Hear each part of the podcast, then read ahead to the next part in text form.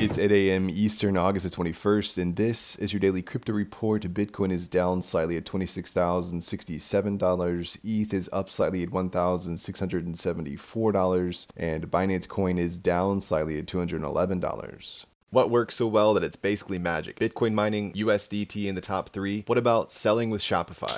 Shopify is the global commerce platform that helps you sell at every stage of your business. From launching your online shop to did we just hit a million orders? Shopify is there to help you grow. From their all in one e commerce platform to their in person point of sale system. Wherever and whatever you're selling, turn browsers into buyers with the internet's best converting checkout, up to 36% better compared to other leading commerce platforms. Sell more with less effort thanks to their new AI solution, Shopify Magic. My favorite thing about Shopify is no matter how much you want to grow, they have the solutions you need to take control and level up your business business. Shopify powers 10% of all e commerce in the US and millions of other entrepreneurs across 175 countries. Plus, Shopify's award winning help is there to support you every step of the way. Businesses that grow, grow with Shopify. Sign up for a $1 per month trial period at shopify.com slash DCR, all lowercase. Go to shopify.com slash DCR to grow your business, no matter what stage you're at. Shopify.com slash DCR.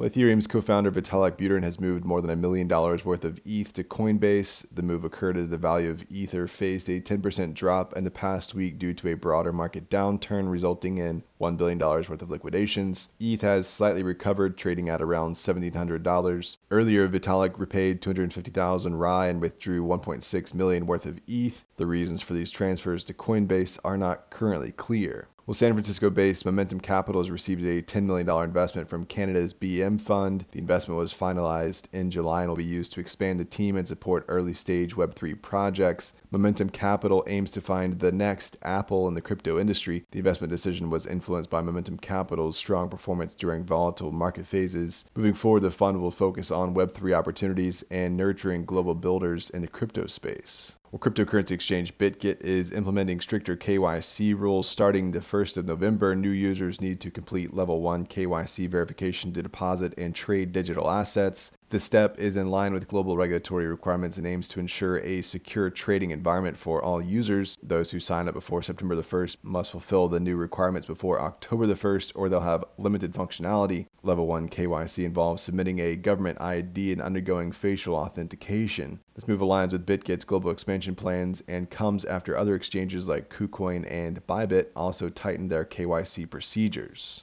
And finally, NFT platform Recur is shuttered less than two years after raising $50 million in a Series A. The platform's closure will occur in phases, with primary and secondary sales being disabled and all site functions ceasing by November the 16th, 2023. Users are provided with instructions on how to withdraw their NFTs and cash out their balances. Notably, the platform will migrate the metadata of NFTs to ensure accessibility even after its closure. While the specific reason for the shutdown has not been disclosed, the team mentioned unforeseen challenges and shifts in the business landscape as contributing factors. Well, that's all for us today. Visit us at dailycryptoreport.io for sources and links, and listen to us everywhere else you podcast under Daily Crypto Report.